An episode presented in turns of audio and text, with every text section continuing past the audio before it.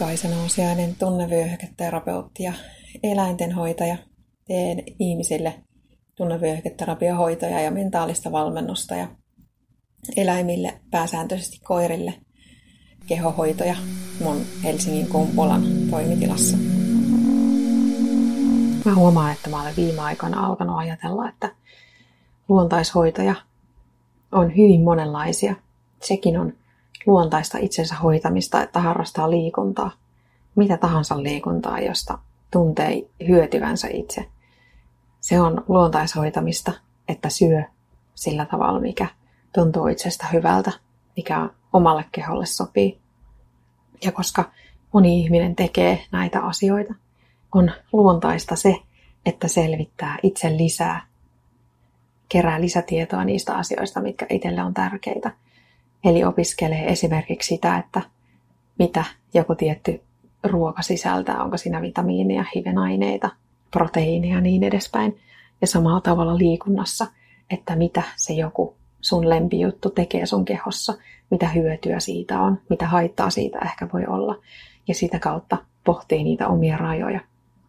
Se on totta, että tieto lisää tuskaa. Eli mitä enemmän tietää, sitä enemmän näkee ongelmia niissä asioissa – mistä itsellä on tietoa, mutta onhan siitä myös hyötyä, että sä tiedät, että porkanassa on C-vitamiinia ja antioksidantteja esimerkiksi, tai että jos nostelet niitä painoja, niin se tasapainottaa sun verensokeria ja hormonitasapainoa. Ja tosi monenlaisia juttuja itse asiassa kutsutaan itsehoidoksi. Ja mun mielestä ne limittyy ja menee jopa päällekkäin monen luontaishoidoksi kutsutun asian kanssa. Toki luontaishoitoja tekee myös ammattilaiset, mutta kyllä jokainen ihminen on itsensä paras asiantuntija. Ja sen takia olisi tärkeää tunnustella, että mitkä on juuri niitä itselle sopivimpia asioita juuri sillä hetkellä, juuri sinä päivänä. Mä huomaan itse, että mulle omassa elämässä vasta nyt viimeisen muutaman vuoden aikana on realisoitunut se, kuinka iso merkitys sillä on, että mä osaan kuunnella omaa kehoa ja oman, tulkita oman kehon viestejä. Koska se on se, minkä kautta mä ymmärrän, mikä voi saada mut voimaan paremmin ja mikä vastaavasti saa mut voimaan huonommin. Mitä asioita mun siis pitää itselleni ja kehoni kanssa tehdä, että mä voisin mahdollisimman hyvin. Siihen liittyy hyvin monenlaiset asiat. Tämän fyysisen ulottuvuuden lisäksi myös sosiaaliset ja psykologiset jutut, eli ne ihmiset, kenen kanssa on tekemisissä ja se ympäristö, missä elää. Kaikkien niiden eri asioiden kautta ihminen voi niin sanotusti hoitaa itseään luontaisesti.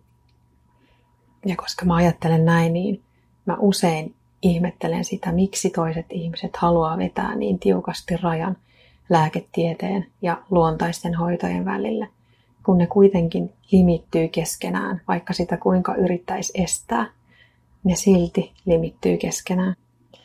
Vähän aikaa sitten muistan nähneeni iltapäivälehden lööpin, jossa luki jotain sellaista, että parisuhteen merkitys ihmisille on tosi iso ja että huono parisuhde, toimimaton parisuhde vaikuttaa erityisesti naisiin. Ja mietin siinä sitten, että niin, että se on tosi hyvä, että aletaan kiinnittää huomiota yhä enemmän siihen, mikä merkitys niillä ympärillä olevilla ihmisillä on itseen. Suosittelenpa siis suakin kiinnittämään huomiota siihen, että mitä syöt ja miten liikut ja minkälaisten ihmisten kanssa liikut ja missä.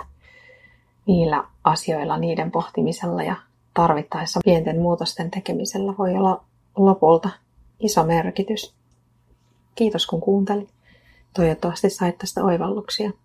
Käy ihmeessä lukemassa lisää eläimistä mun kotisivulta tassaus.fi ja ihmisistä mun toiselta kotisivulta mirakora.fi.